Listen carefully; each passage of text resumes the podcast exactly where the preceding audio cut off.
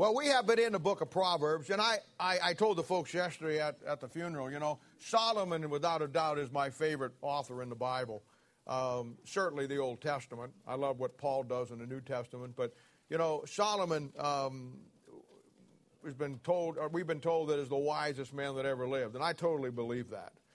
I totally believe that. I, I think that his writings bring an insight into different aspects of life that probably like no other book of the Bible uh, ever could do. And I, in fact, personally, I think that everything in the rest of the Bible probably goes back to Solomon's writings, and I really believe that. I believe the New Testament goes back to the book of Song of Solomon, and I believe that the uh, uh, you know all the Old Testament and, and many of the New Testaments go back to the book of Proverbs, and that's really where we have been for uh, quite a while now. And uh, Proverbs is an incredible book because I don't know of another book that just deals with the issues of life that we all face. And you know, we're all going to face issues. God never promised that once we got saved that we would have a problem-free life. He never did that. God wouldn't promise that bad things wouldn't happen to us, and God never promised uh, that uh, you know we wouldn't go through some tough times. What He did promise that He would give us the Word of God and the principles that we could live above the circumstances, no matter what those are. And that's really what Proverbs does. It deals with the issues of life.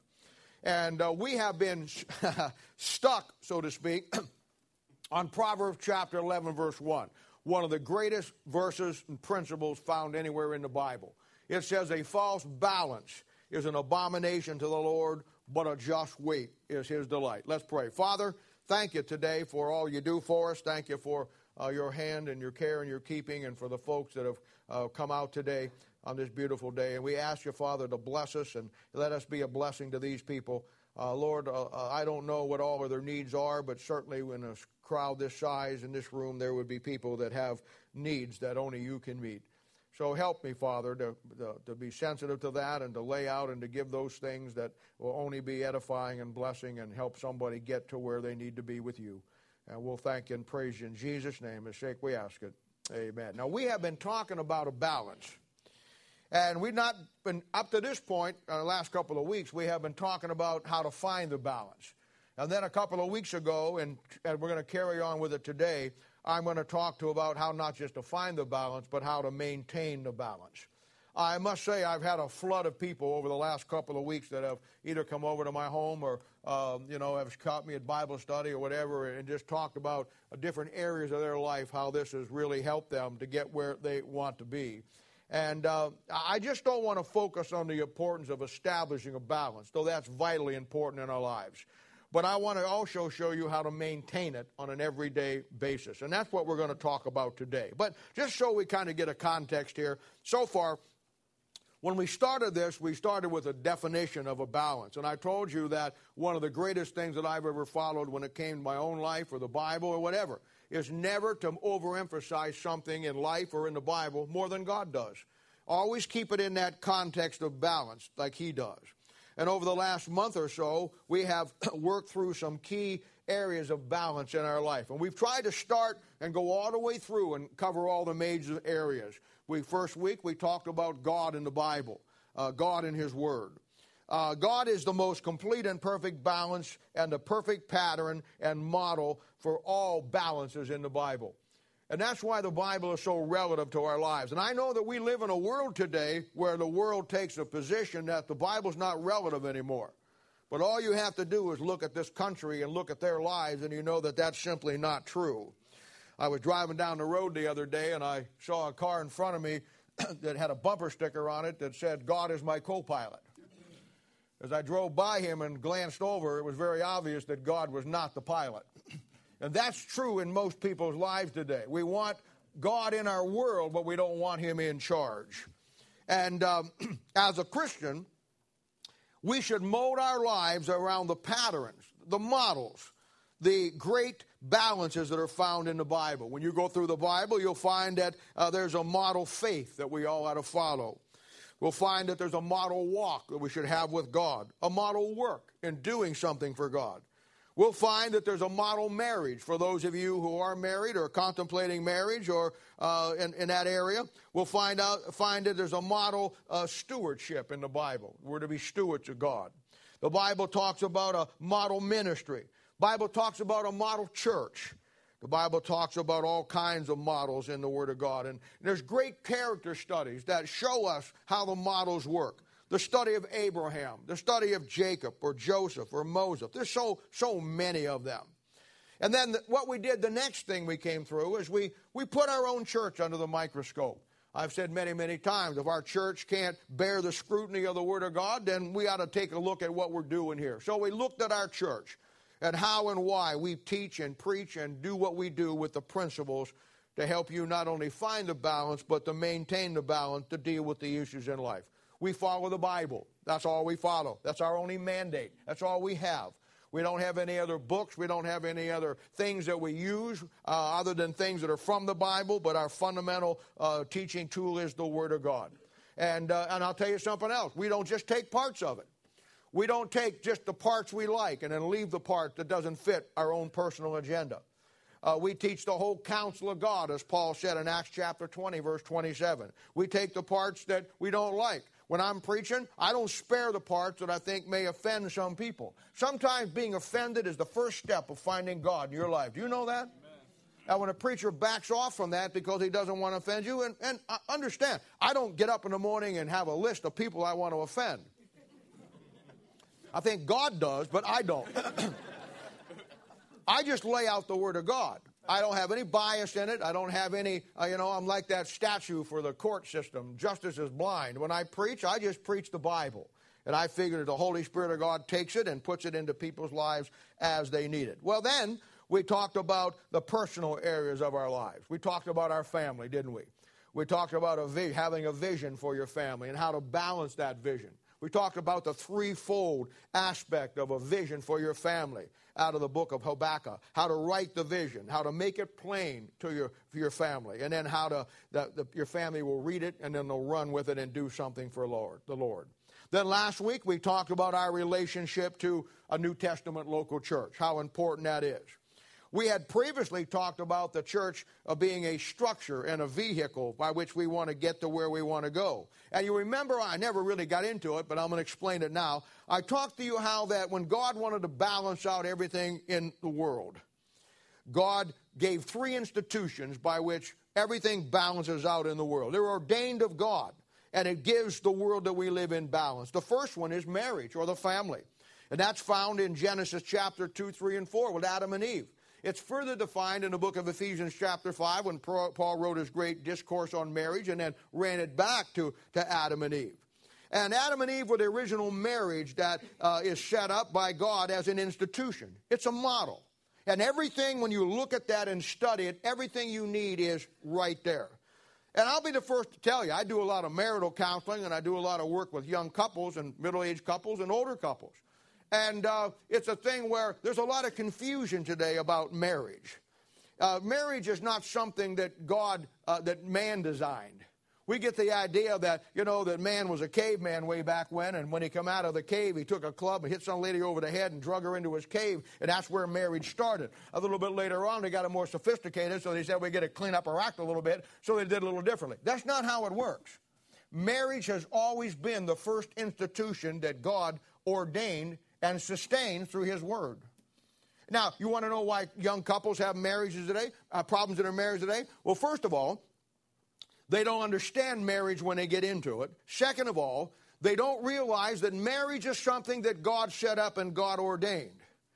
And if you're going to have a successful marriage, since it's by God's design, you're going to have to run that marriage by the design that God intended it to run by. And when you don't, it's not complicated. You don't need Dr. Phil to sit down or some therapist to analyze you. It's real simple. God designed it, God set it up, God gave it to us. When we do it outside the way God says it to be done, we're going to have problems. If you put oil in your gas tank and you put water, uh, gas in your, in your radiator, you're going to have some problems. There's a design how it needs to run, and it's the same way with marriage. And this is where, unfortunately, the failure of marriage comes in today. Then there's civil government civil government. Genesis chapter 10, the first Gentile kingdom. That's where the governments start. God established uh, the government uh, by God for civil order. Romans chapter 13 says, Let every soul be subject unto the higher powers, for there is no power but of God, and the powers that be ordained of God. he says in verse 12 that if you resist the power, then you resist God.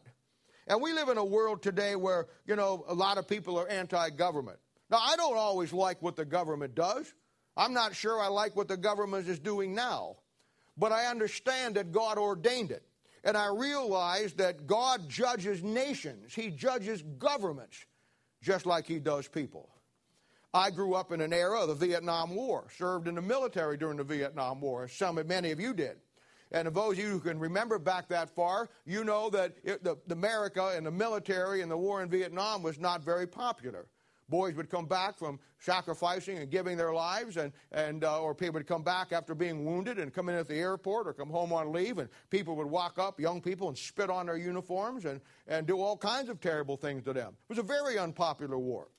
And I, I remember, I remember as I got, got into the Word of God a little bit later and learned these things, I'm not saying that the war in Vietnam was moral or immoral. I don't ever go there. You know why? Because it's not my place to judge where a war is moral or immoral. It's my job when my country calls upon me to go fight that war, and if it's immoral or moral, God will sort it out when He judges the nations. If you don't have that, if you don't have some order in society, then you got anarchy, you have chaos. And as I said, God judges nations just as he judges individuals. The great model in the Bible for government is the nation of Israel. Hey, when America was founded with our founding fathers, they built into it what has been come to be called uh, Judeo Christian principles. Took some from the Old Testament that were right, like the Ten Commandments. That's why you saw them in schools and saw them on courthouses. They were such an influence and a model for what our country should be. And you find the Christian principles in the early founding fathers because they, they knew that government was ordained of God. But we've lost that today. And then the third one we've talked about was the New Testament local church the structure, the vehicle by which we get wherever we want to go with God. Uh, in life, these three form a balance. And here's how it works. Number one, uh, when you have the right marriage that keeps the population going. Two, when you have the right government, it keeps the population safe. And three, when you have a New Testament local church that's doing what God's told them to do, then you get the population saved and on their way to heaven. That's how it works. I told you that the church is the vehicle by which God will get you to wherever He's called you to go. And I gave you two great truths God never violates His own principles. And God will never call a man outside the structure of the New Testament church. God will run everything through it because that's his program. I'm not saying there's not a lot of good uh, parachurch organizations out there that, that, that and, and many of them do good things. I'm not saying that they're wrong, but I'm saying is God's program is a New Testament local church ordained by him as the other two. So last week I, I took you through the complete study from the Bible about churches. I wanted you to understand that when you begin a relationship with the church, there's some things you need to understand about what the church should be. And you remember I gave you 10 key verses that lay out the church and the structure of God and how it should be and what it should do for us in our relationship. And how that everything in our life should go along with that relationship. And I told you three things that form the balance of any New Testament church. First of all, is it Bible based? Is it fundamentally started on the biblical principles of the Word of God? Two, is it a Bible preaching church? Does it preach the Word of God? And three, is it a Bible teaching church? Does it, does it value a teaching for helping you edify after preaching does the work uh, in our lives? We saw the church and its leadership are our safety nets, how to keep us from, from ruining our lives or the lives of somebody else. And I gave you two great principles that go along with this, and it's simply that uh, we're called through the church and sent out by the church based on the model found in the book of Acts. So that brings us up to basically what we have done so far in the area of balance. So you people that are maybe new today or uh, uh, you understand kind of context where we're going. Now today I want to continue to define the balance of relationships. You know, relationships are absolutely vital in our life. When God made us, when God created us, He created us with the ability to have relationships. He never intended man to be on an island someplace by himself. He never intended man uh, not to socialize with other people. He, he designed us to want to be around other people and have relationships. But when relationships get out of balance, or when relationships break down, everything in our life gets out of balance. And the reason for that is, is because relationships are connected to our emotions.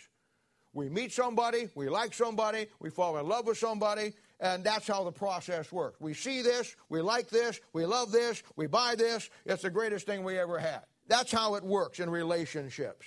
And when it comes to relationships, there's no greater one that you could ever have than the one you have with the Lord Jesus Christ. And I want to build everything I'm going to talk about today in the aspect of relationships around that relationship. Because that, just as the church is the vehicle by which a man or a young man or a woman or whoever goes out and does something for the Lord, your relationship with Christ is the key ingredient that all other relationships should be viewed through, decided upon, and based uh, particularly on the one you have with the Lord Jesus Christ. You know, unfortunately, it doesn't happen that way in life most of the time. In most cases, people, especially young Christians, we have them come in all the time and we try to help them. And I try to tell people, and I know you tell them too when you work with them, it's really hard right after you get saved and you're trying to build a relationship with the Lord. It's really tough to try to build two intimate relationships at the same time. And how many times I've seen where a guy or a gal starts coming to church, they start get in, and out of the clear blue sky comes some old girlfriend from way back when, some old boyfriend from over here, or they meet somebody here, or they get online and they get into eharmony.com, gonna mess your life up.com, and they get all of that stuff together, and it, it's a disaster. And it comes back to the fact that as a young Christian, you've not learned how to have a relationship with God yet. You just haven't.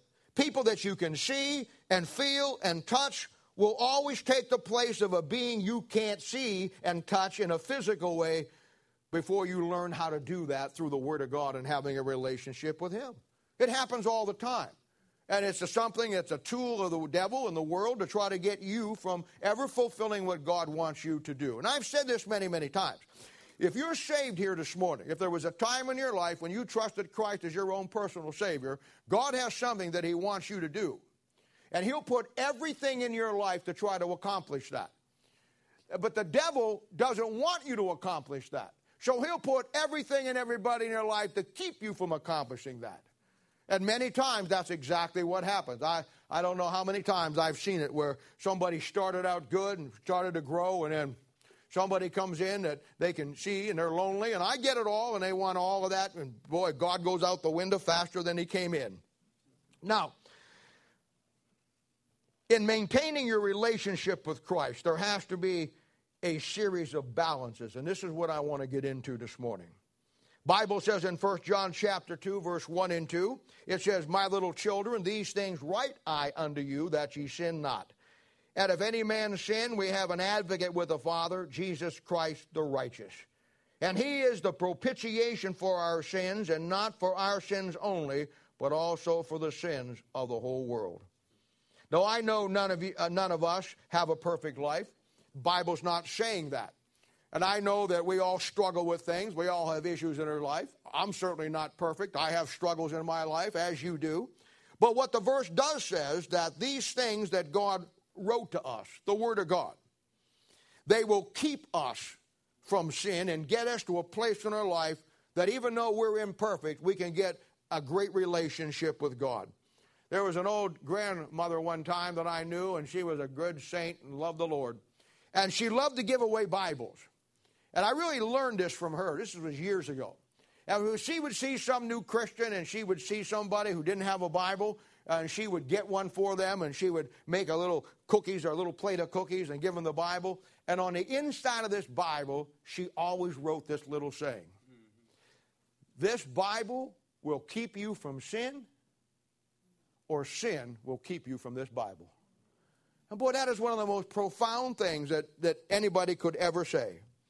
Because from the Bible, we know that we can't be a perfect man or woman. But in the Bible, there is also a daily perfecting of our life, and we become more like Christ. We grow up, as the Bible says in Ephesians 4:15, into Him. A Christian needs to have a process in his life or her life where they, once they get saved, they begin to grow up and become more like Christ every day of their life. Somebody a couple of Thursday nights ago asked the difference between God's plan for your life and God's will for your life. And I clearly stated that God's plan for your life is what you do, but God's will for your life is what you become in your relationship with Christ. And most people want to focus on what they're going to do for the Lord. I always tell people forget what God wants you to do, focus on what God wants you to be. Because in 45 years of ministry, I never found anybody ever who focused on what God wanted them to be first, whoever missed what God wanted them to do. That's how it works. That's how you that's how it begins. Now I want to start here to give you a series of balances for the Christian life. And if you follow them uh, within the structure, uh, you will get as close to God as humanly possible in this life. Now, I call this uh, my maintenance balance. You know, we live in a world where we like to use terms like proactive. Let's all get proactive today. They talk about, you know, preventive maintenance. When you're driving your car, somebody at Ford or Chevy or Chrysler or whatever you drive fixed it so when your car goes over a certain miles and your engine's out, your red light warning comes on. And you know what? I, I, I don't know, and I may be wrong on this. I'm just, but I don't know too many people that get into a panic when that red light comes on. I've driven mine for two or three years. At night, it makes a kind of little nightlight in the car. when it annoys me so much, a piece of duct tape goes over it. You know, outside the Bible, the greatest gift God ever gave man was duct tape. I fix everything with it.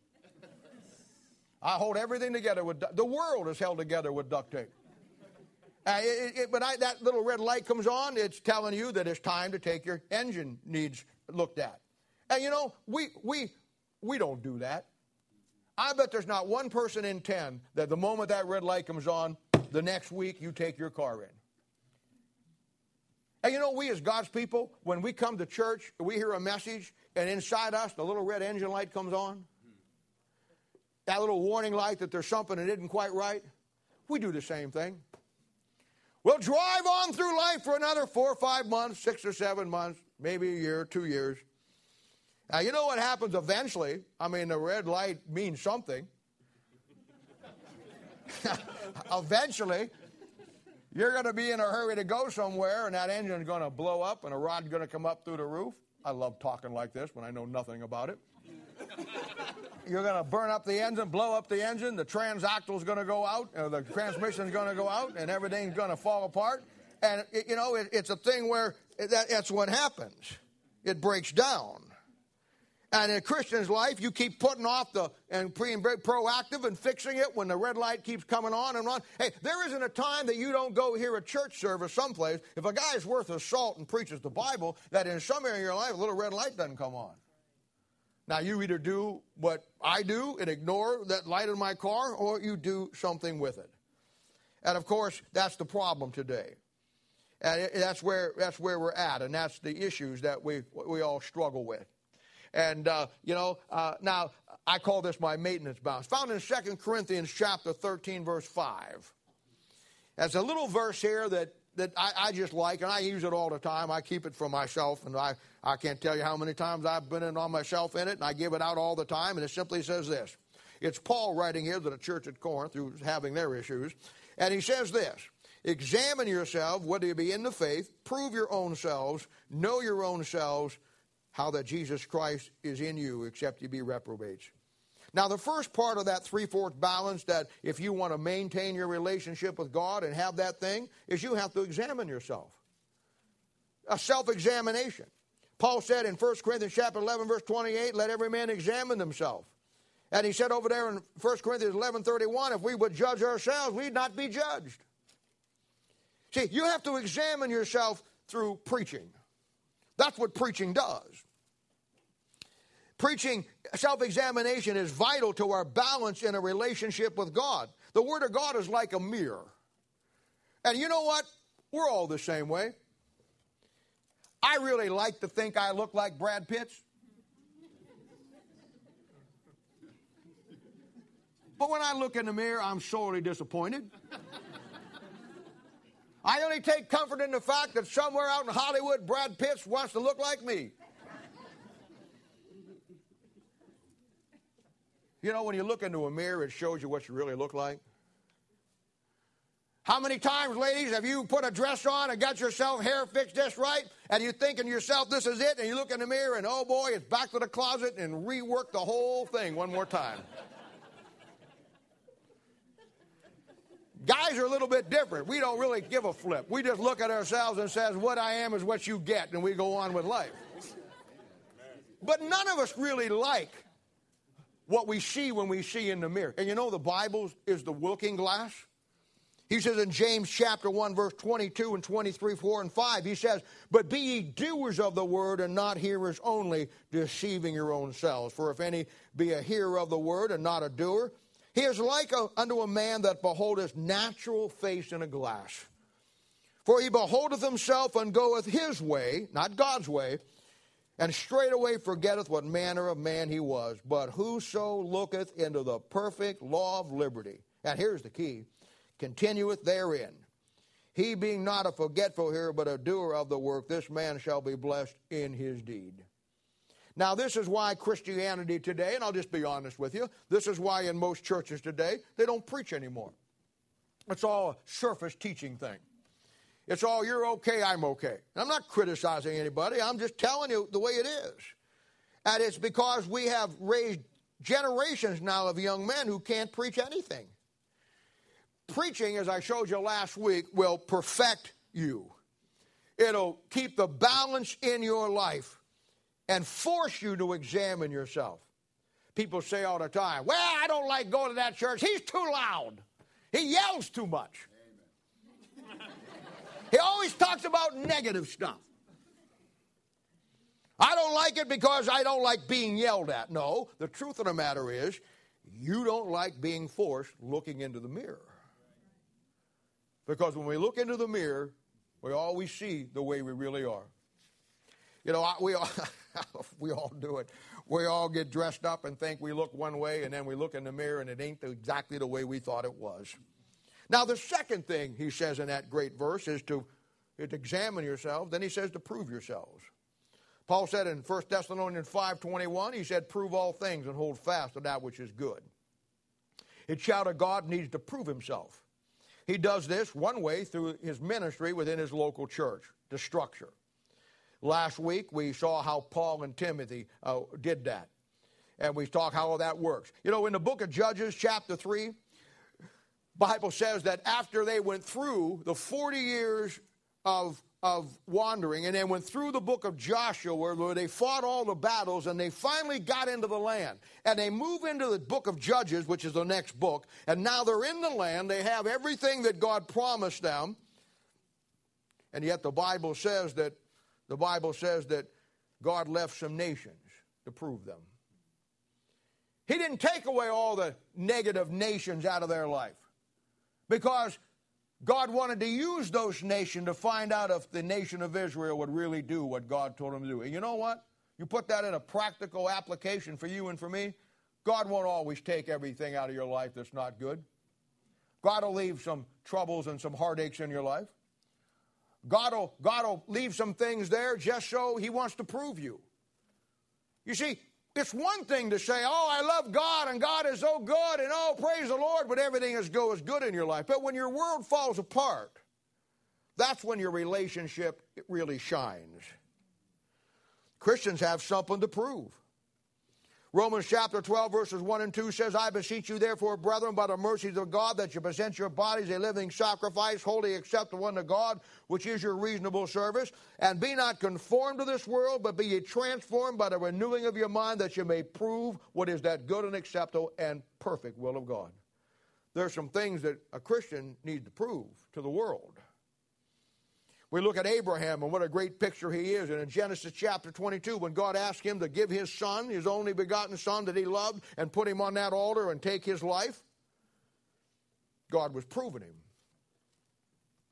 God didn't let him go through with it because once God saw that he was willing to go through with it, God never intended for him to kill that boy. He proved him. And you and me, we have to prove it is that good and acceptable and perfect will of God in our lives. You know, you, most of you have kids, teenagers, and they all get in trouble. And you have to take things away from them.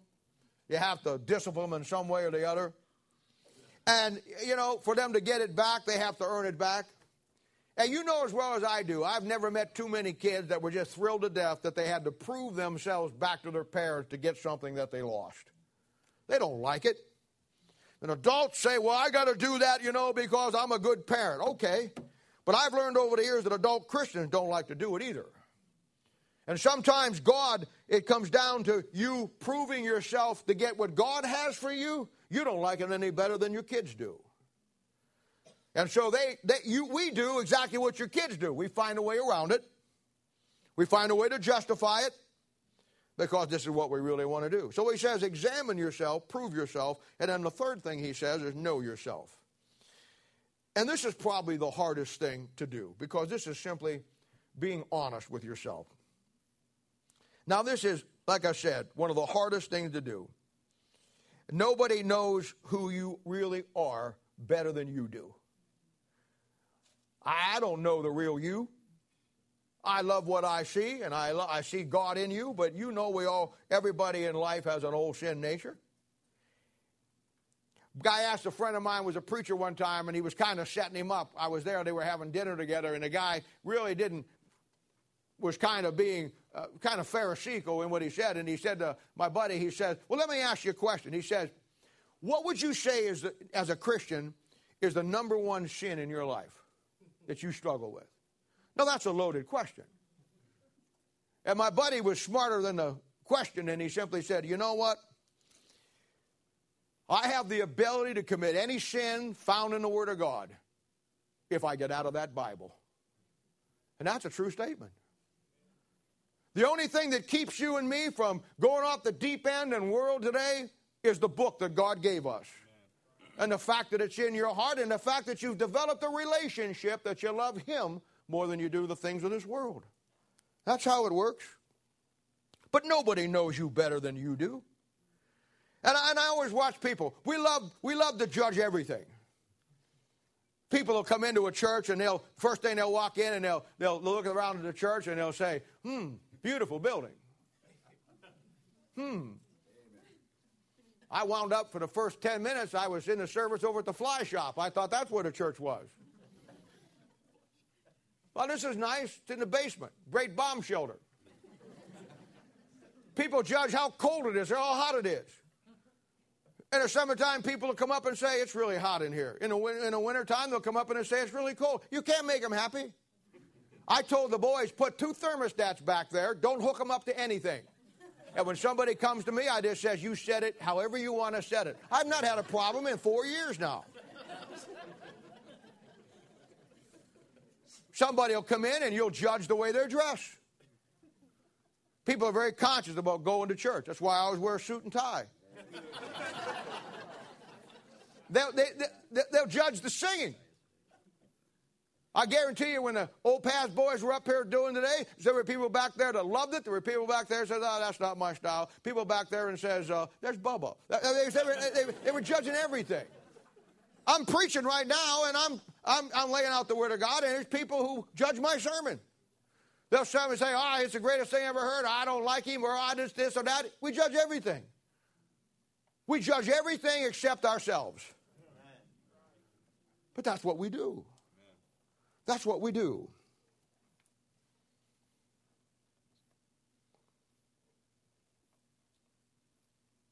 Jeremiah chapter 17, verse 3 says that the heart is deceitful above all things and desperately wicked, and who can know it? Well, the Lord knows it. And the truth of the matter is, you and I know it about ourselves.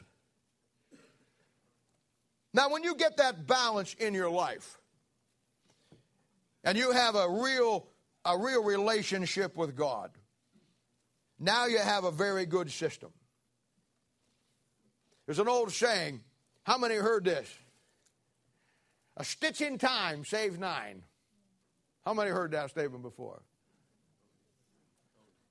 I'm old. I'm old, yes. Now, the test what's it mean? I have no idea. David, what's it mean?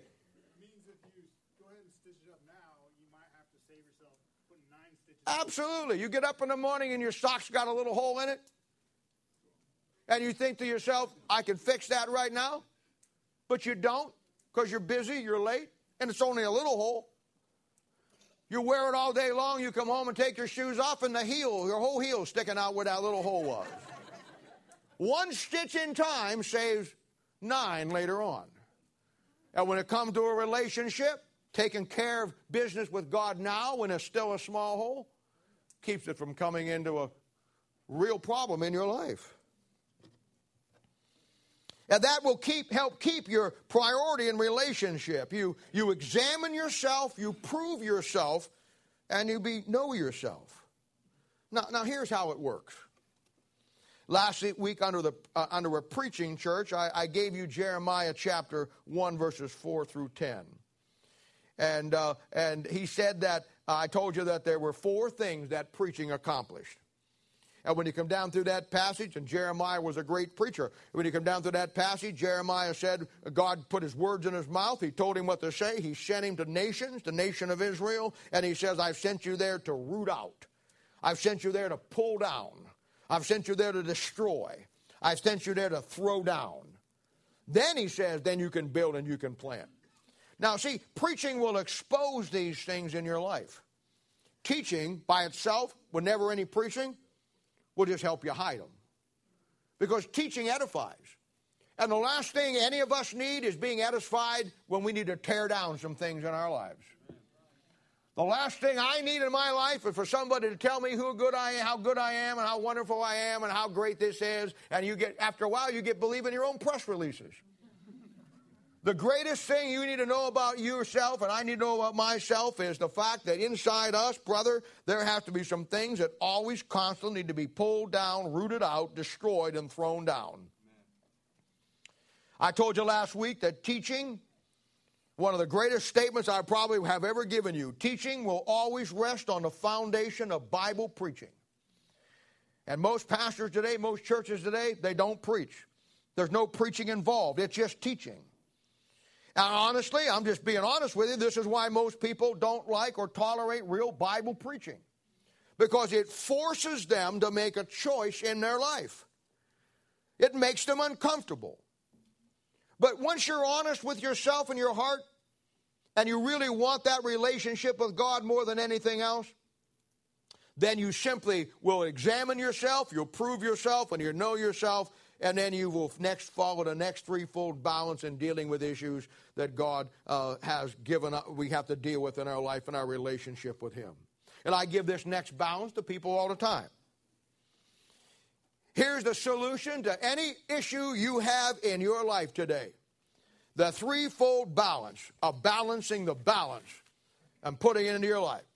Now, you have problems in your life today? I'm not asking for an amen here. I already know most of us do. You want to know how to fix any problem in your life? Or you just want to talk about fixing it? Do you really say, Well, I got some issues. I came to church today because I got some problems in my life.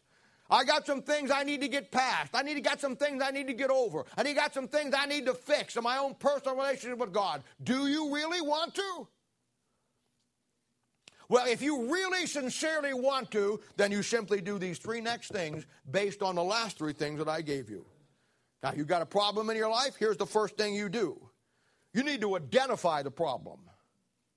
You do this by knowing yourself, being honest with yourself, and examining yourself in the light of the Holy Spirit of God convicting you through preaching.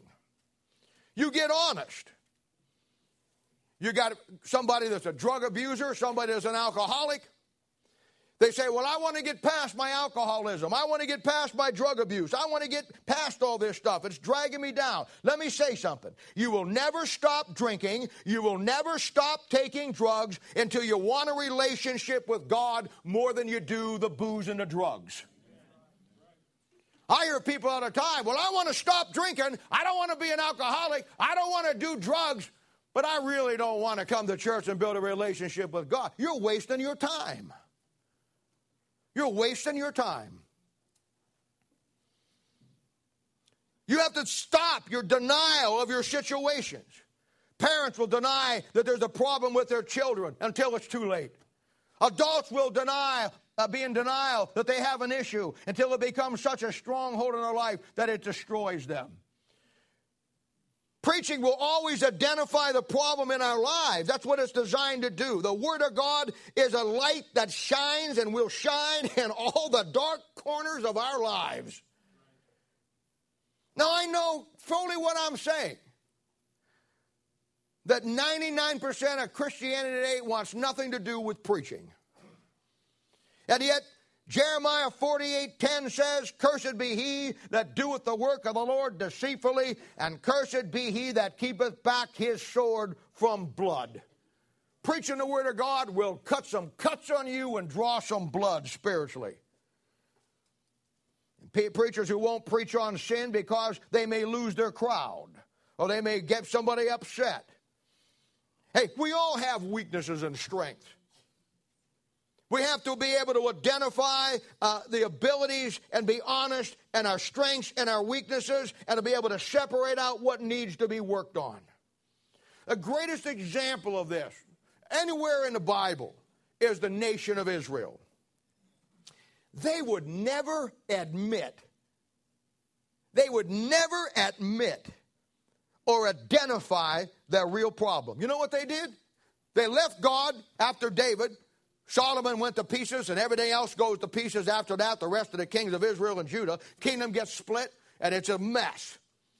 And instead of them identifying the problem and examining themselves, listening to what the Word of God said, listening to what the men that were preaching to them said, no, no. You know what they did? They did the same thing that we do. They just kept adding more religious things in their life. They were in total denial of their true spiritual condition and their true spiritual situation. Oh, and let me tell you this did they ever hate preaching? They hated preachers. God sent them the prophets. And the prophets in the Old Testament are much like preachers today.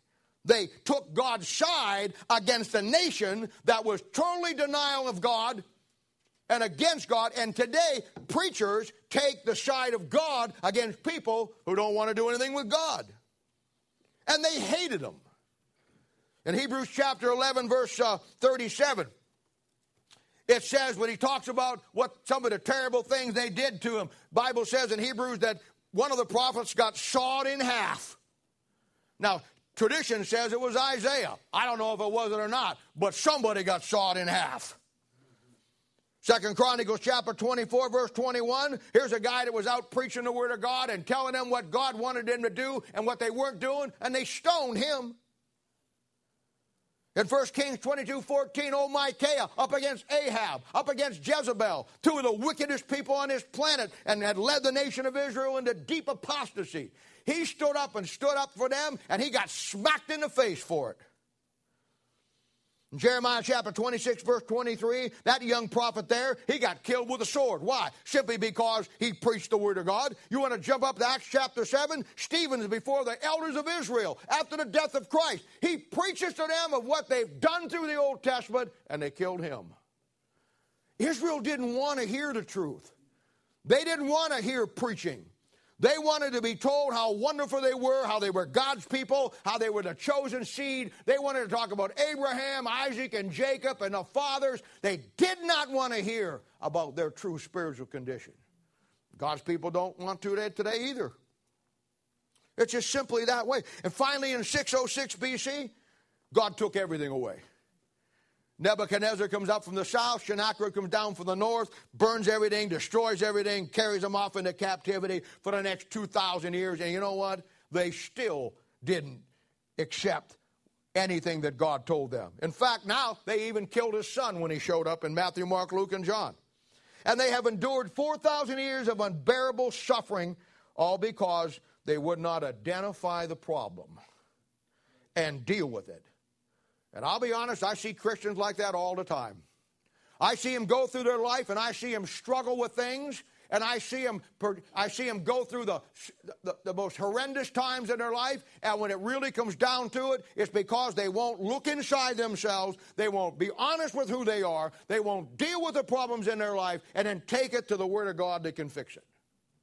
Instead, they'll start like a Christmas tree, hanging all kinds of religious ornaments all over their world and all over their life.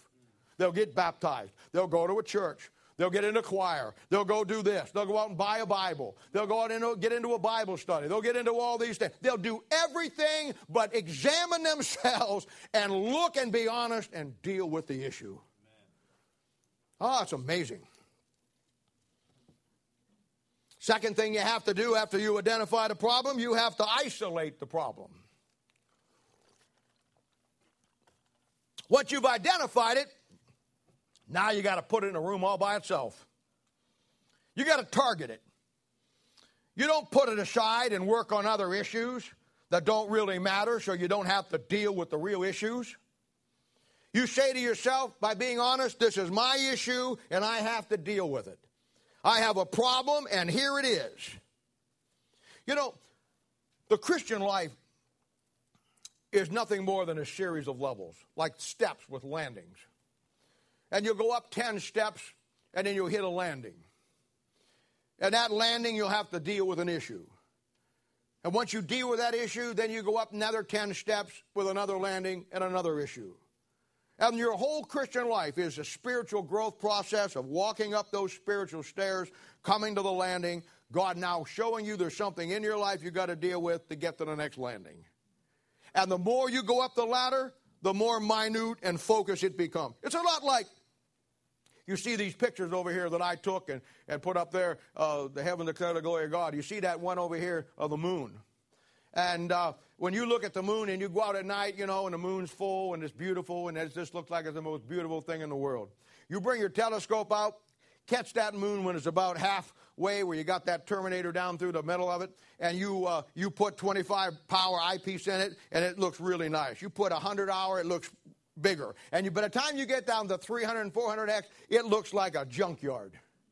I mean, there are cracks and crevices, and there's busted stuff, and rocks strewn sharp as razors everywhere. It isn't the hospitable, beautiful place that you thought it was when you looked at it. And we like to look at ourselves under low magnification. Amen. We really do. We like to look at ourselves at about 25 power.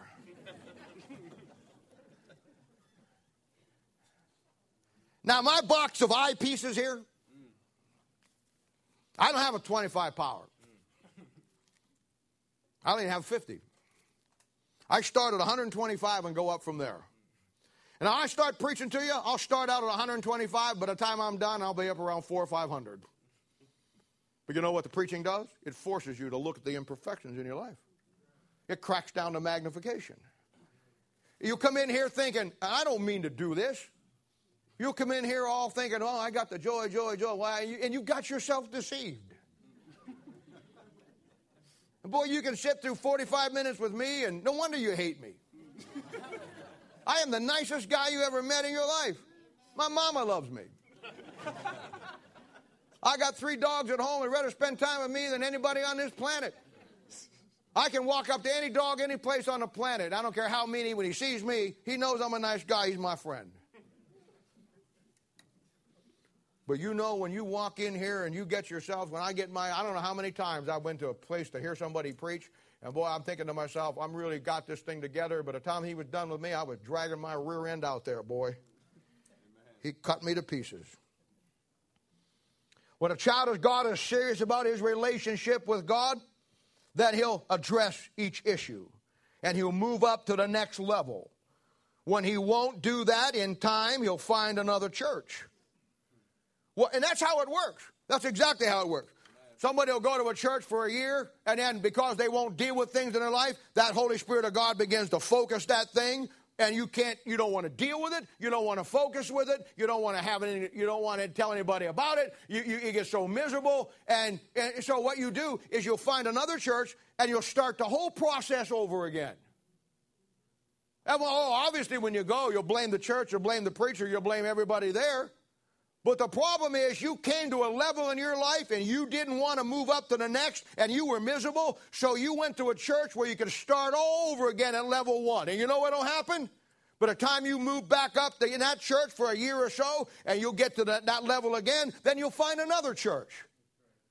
I've seen people jump to four or five churches in four or five years of their life. You know why? Because they'll get to that level and they don't want to deal with it. And the excuse they use is, well, it's not friendly or it's not this, it's not that. And the real issue is you're on level three, you won't go to level four, so you'll go to a church and you'll go right back to level one and feel good again.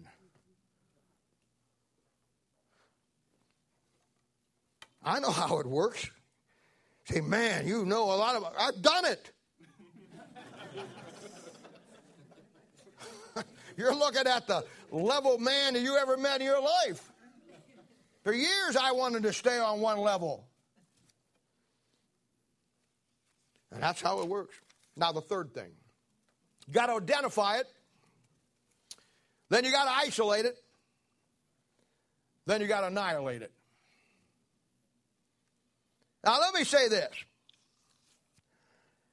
I don't know what your problem is. Maybe you don't have a problem today. But whenever you do have a problem, you will never solve an issue in your life until you first understand and see it as God sees it, and then you hate it as much as God hates it. You'll never get past booze in your life until you hate booze as much as God does.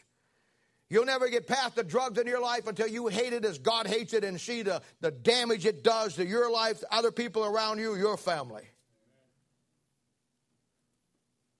Now, I'm, I got a great example of this, and I've been waiting all week to use this, so I hope it works for you. We live in a world of terrorism. There's people who stay awake 24 hours, seven days a week for one reason that is to kill everybody in America. They hate us. They hate us. They will do everything they can. And you do know that when a man or a woman is willing to give their life to take five or six others, it's almost impossible to stop.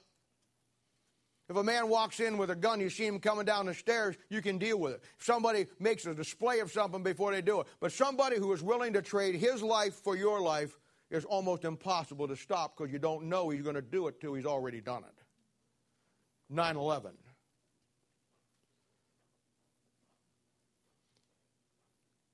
The Muslim world today, and not all Muslims, but the radical Muslims today, they, they, they hate Western civilization, civilization for many, many reasons. The main one is the Crusades. When, the Roman, when all of the Rome and everything destroyed everything that was going on, and it really put them into a, a, a bad taste in their mouth, and they lump everybody in the same boat, and here we are today. And they hate us. And they're going to try to wipe us out and do everything we can. Now, I don't know if you know this or not, but in the Bible, in Galatians chapter 4, and we don't have to turn to it, we can go through it some night on Bible study if you want, verses 22 through 31, it talks about the Jews and the Muslims. It talks about Isaac, who was the promised seed of Abraham, and Ishmael, who was of the bondservant. And it talks about how that the bondservant never liked the, the, the, the servant with promise. He, he tried to do everything, and history shows us how he tried to destroy Israel in every way, shape, or form, and his today. But at the end, the Bible says in Galatians chapter 4 that when God comes back, he's going to wipe out and annihilate all of those nations that are up against his people. And it's an interesting thing in there because when he gives you that analogy of Ishmael and Isaac, in the passage, Isaac represents your new nature, and Ishmael represents your old nature.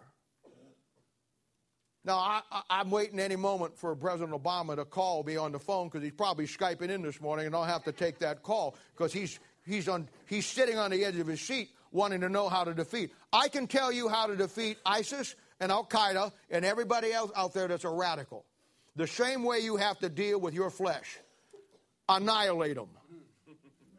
You don't negotiate with them. You don't make peace treaties with them. They don't want peace treaties. While we're talking around a peace table, they look at that as weakness.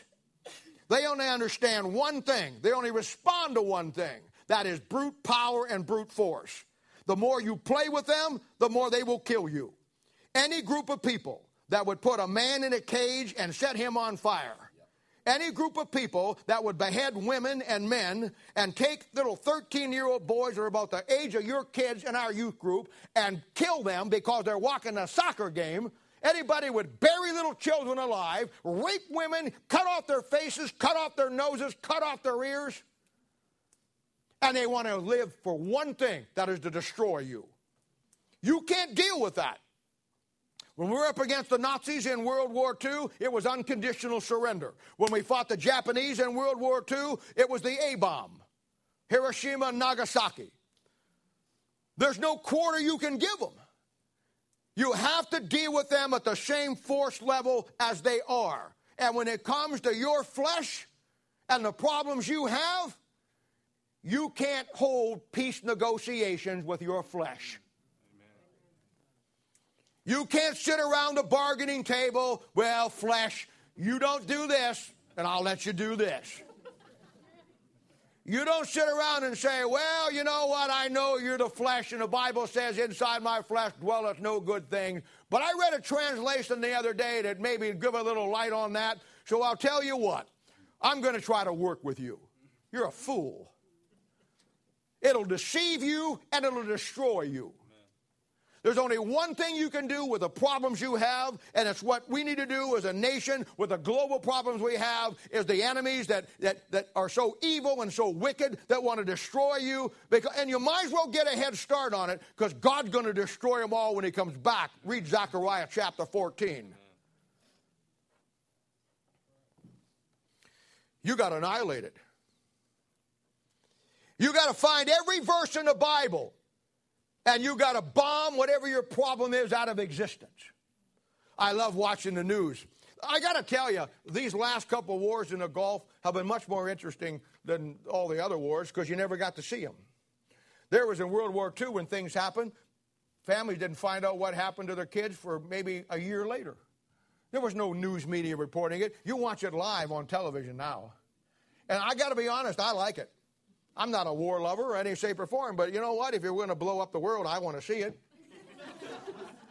I love those laser guided bombs.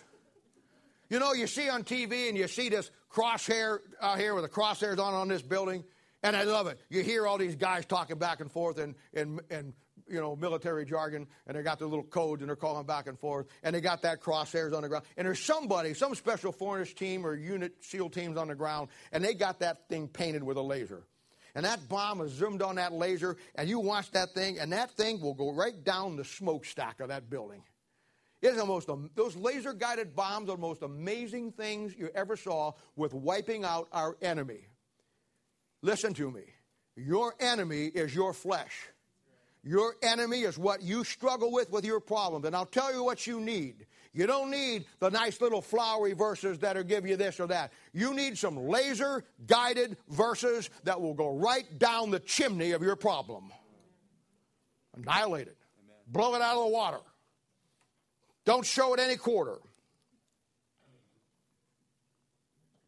And until you do, You're just another peace negotiator with a being that waits 24 7 to destroy you and will. And I want to tell you right now, and I'm not a prophet of doom, but America's going to get clobbered. There's a number of reasons for why I say that, but I'll tell you what, so will you if you're not willing to annihilate your flesh and deal with the problems.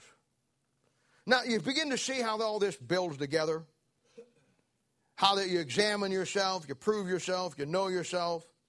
And then you, you go through and you deal with all these things with the problems, you identify it, you know, you bring it through, you annihilate it, get all these things going.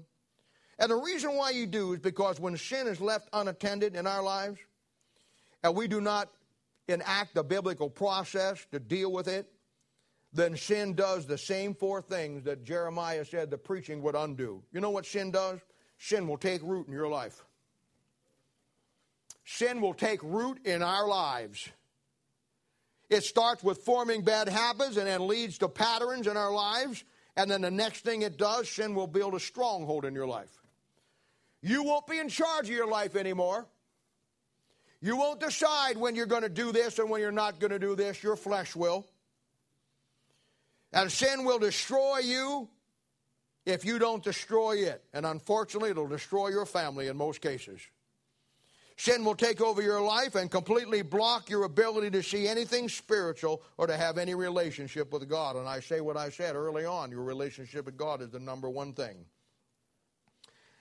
Now, there's many examples of this in the Bible, and yes, I'm just about finished here. Another hour and we'll be done.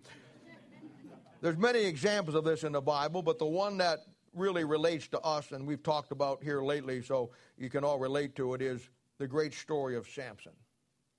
He's found in Judges chapter 13 through 16. And, and, and you know the story. You know the story. Samson wound up in the biggest mess you could ever find in your life. And, and, and it, it's so simple. When God, when God ceased to be his number one priority in his life, you know who became the number one priority in his life? Delilah. When God quit being the number one priority in his life, then Delilah moved in and she became the number one thing in his life. And three things happened to them when he embraced sin more than he did God. Now, the first thing, and I'm going to get to the end of the story here, I won't tell you the whole story because most of you probably know it if you've been to Sunday school at any time or place in your life. And you know that the first thing that she had the Philistines do when they finally got him is they put his eyes out. When you have sin in your life and I have sin in my life and we don't deal with it and we don't bring it to God and we don't put this process in effect, you know what it does? Sin blinds you. Samson couldn't see God anymore. All he could see was Delilah. He didn't want to go to church anymore. He just wanted to be with Delilah. He didn't care what Delilah wanted to do. He just wanted to be with her. I've seen that. Boy, I've seen that more than I could ever hope to not see it. This woman completely took his relationship from God. When he got out of the Bible, and I must clarify and go to Delilah's defense here for just a second, Delilah didn't get him out of the Bible. Delilah didn't get him away from God. No, it was Samson's own choice to leave God, but every time we decide we're going to leave the Bible and God, there'll be a Delilah waiting for us to take us the rest of the distance. And she represents the Philistines, and the Philistines represent the world system. Now, when you let the book go, the Word of God, its principles, then you head into the wrong place, then you'll always find the problems there that are going to take over your life in time. The second thing that she did through the Philistines is once that they put his eyes out, then he bound him with chains and fetters. That's the second thing. Once your sin blinds you and you won't deal with it, then your sin binds you. You become a slave to it. Delilah not only completely took him away from God and his family, Delilah became his stronghold. And, you know, I'm talking about Delilah, and I'm sure you're all thinking about some woman out there that you would call Delilah, but really Delilah in the story is a woman, and I'm going to tell you, Delilah can be a woman today in somebody's life, or it can be a guy today. But Delilah can be anything that takes you away from God.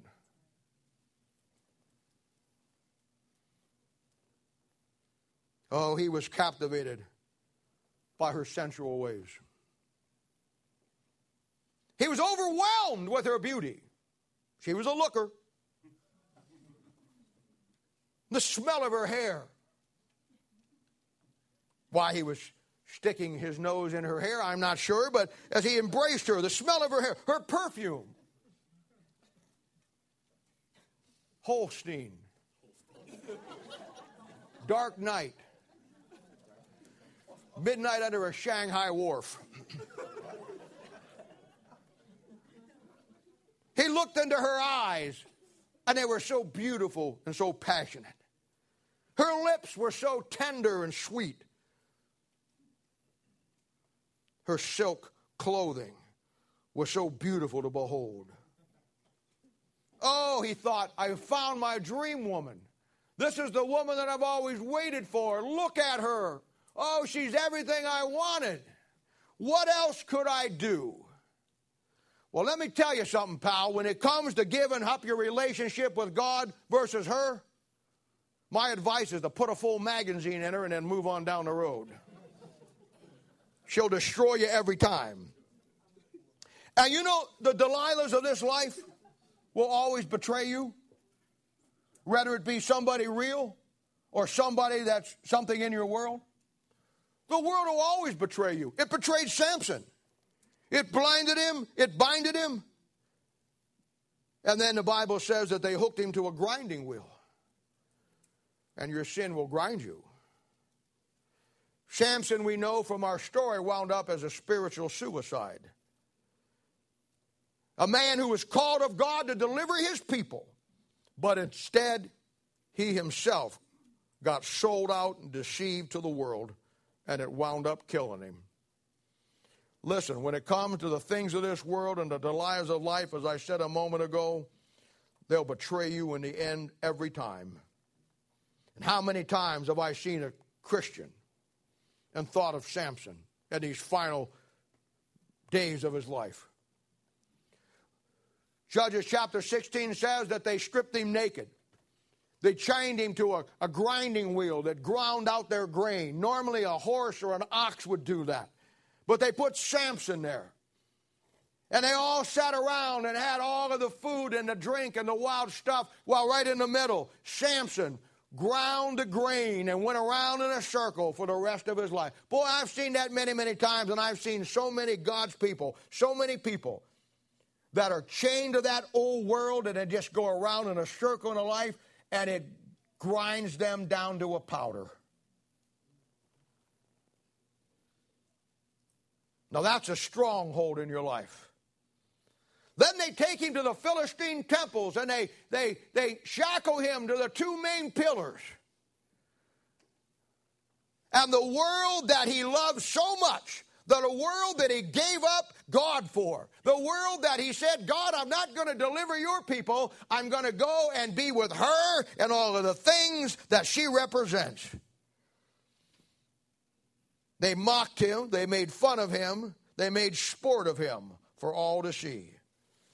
How many times I've looked at that in a person's life and I'm saying there's a child of God, the aristocracy of heaven, chained through the strongholds of this world, tied down and bound in the fetters of this old world, doing the work of the devil in this world instead of the work that God saved him for and called him to. Now, the number one relationship you as a Christian should have over all other relationships is your one with your Lord and Savior, the Lord Jesus Christ. This church here is here to help you do that. I don't care what your problem is. I don't care what you've been into. I don't care what has befallen you. Maybe it was your fault. Maybe it was not your fault, but you're struggling with it. I want to tell you this morning the answers are in that book. The answers are you coming to the place that you're tired now of being a victim of this old world. You're fed up with it running your life. You're going to take it back and give it to somebody who will give you everything in your life exactly the way it needs to be. But it's your choice. I know it's the truth, I know it's the right way, but I can only make that decision for me. You have to make it for you. But it has to be run through a balance. It has to flow through a structure. It has to be a balance of you being willing to first examine yourself, then willing to prove yourself unto God, and all the time being honest and knowing who you really are. Then it comes with you looking at the issues in your life when they come up, and they're going to come up. This, the fact you get saved doesn't mean your problems are over. It means now you have the wherewithal to deal with them. And you deal with it by first identifying the problem. Then you take that problem and you put it over here and you isolate it. And then you get your ordnance of laser guided bombs and missiles and torpedoes and everything else and you annihilate it. You get your little three by five card that's got the verses that you need, and every time that ugly monster sticks its head up out of the hole, you go to those verses and you put it back down. You fight it with everything you got. If somebody, when you went out of here today or you went to the grocery store and you were walking out and somebody ran up and grabbed one of your little kids, God forbid, started to take them off in your car, you may be in a woman here by yourself. You may not have a concealed carry permit. You may not have anything to fight with, eh, but you would fight with everything left in you to keep somebody from taking that child that you love out of you and take it where God knows where it's going to go. You'd fight for it. Well, I Your kid is the most personal, most precious possession you have. But I want to tell you, above that is your personal relationship with the Lord Jesus Christ. And you'll let somebody come in and take that from you and never lift a finger. If it's worth anything, folks, it's worth fighting for. And I look out here today and I see you good people. And honestly, the reason why I'm willing to invest my life in you and to give you whatever you need, to help you however, whatever you need, whatever problems you're in. You know the real reason why I do it? Because I think you're worth fighting for. I know that God's got a plan for every one of you. And I know sometimes the world will do what to you what it did to Samson. And all you need is somebody to help you put it in a right order and straighten it out. That's what the structure of the church does. It helps you get through those things. I'm not giving you these six things to do and this saying go do them. I'm telling you this is what you need to do, and I personally will help you do it because that's what it takes. Every head bowed and every eye closed. now, let me say something to you. It's just a second. We'll be finished here in just a moment. Maybe you're here this morning and you heard what I said and you know this is what you need. But maybe you've never taken the first step. And that first step is to get saved, to trust the Lord Jesus Christ as your own personal Savior. That's the first step. That's the first thing. You'll have no power in your life to undo anything until the power of God gets in your life through the day you trust Christ as your own personal Savior. Now, here's how you know if you're saved or not. If you're sitting here this morning and you say, Bob, I don't know for sure if I die right now. You may have a boatload of problems. You may have no problems. But you'll say in your heart, Bob, I'm sitting here this morning and I don't know for sure right now that if I died today, that I'd go to heaven to be with the Lord Jesus Christ. That is the only thing you've got to answer today. If you know for sure you're going, praise the Lord. And if you don't know, you, you need to make sure. Now our heads are bowed and our eyes are closed, and I'm gonna I'm gonna pray for you for you this morning if you find yourself in that scenario. Whatever decision you make this morning will be based on you. Nobody is going to do anything to, uh, to force you. It's your choice. My job is over. I've laid out the truth the best I know how. From this point on, you have to do business with God. But maybe you're a young man or a young lady or a mom or dad here this morning and you say, Bob, I'm not sure if I died right now that I'd go to heaven. Yeah, I got some issues, or no, I don't have any issues, but I want to know for sure. I don't want to spend another day stepping out maybe into eternity without God. If that's your if that's your situation this morning, while our heads are bowed and no one's looking around, would you let me pray for you? Would you just right now put up your hand and say, Bob, pray for me. I'm not sure if I died, I'd go to heaven. Just let me see it and put it back down. Anybody? God bless you, sweetheart. God bless you, sir. God bless you, pal. Anybody else? Anybody else? Put it up so I can see it. Anybody in the back? Did I miss anybody? Anybody else anywhere? All right, let me pray for you. Our Father, we do thank you and praise you for the Lord Jesus. Now, Lord, these are good people here today, and Lord, I think they're worth fighting for. I, I know they're worth a lot, Lord. You say you don't know them. I, I don't need to know them. The reason why I know they're invaluable because you died for them 2,000 years ago. And you saw something in them then that, that I don't see now, but I go based on you seeing it that they're special people. And Lord, a couple of them have raised their hand today. They're not sure if they died today, they'd go to heaven. We need to make sure that today. And Father, you're the only one from this point on that can do whatever needs to be done. So I turn it now completely over to you. I know I preached and I gave it to you before I preached, but I still had to be the mouthpiece. But from this point on, there's nothing more I can say. Holy Spirit of God, you do the work of your office, and you let nothing uh, stand in the way of you having your way here. And we'll thank you and praise you in Jesus' name. Every head bowed and every eye closed. Here, here it is. I've got some people across the back here that have their Bibles that know the Word of God. if you're here and you raise your hand and you want to you want to go to the next step and you want to find Christ as your own personal Savior, we'll take you into the, one of our rooms back there and privacy of it and open up the scriptures and show you how you can know for sure you can be saved. But here's what I want you to do. If you raise your hand and you meant business with God, nobody's looking around, wherever you're at right now, if you want to know for sure how to be saved, just stand up where you're at. I'll have one of my people come and take you, take you in the back, and we'll, we'll go to the Word of God and we'll find out how to be saved. Anybody? Who's going to be the first? Don't put it off. It's the most important decision you ever make in your life. You got issues in your life, you got problems in your life. Today is the day that you begin to fix those problems. Who will be first? Anybody? I'm not going to wait long. I've done everything I know how to do. You raise your hand. You meant business. I know your feet right now feel like they weigh 500 pounds. That's the first step. Cast it off. Stand up. Let us take the Word of God and show you how to be saved. Anybody?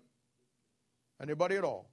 Make sure today, this is your day to start your new life in Christ Jesus. Anybody?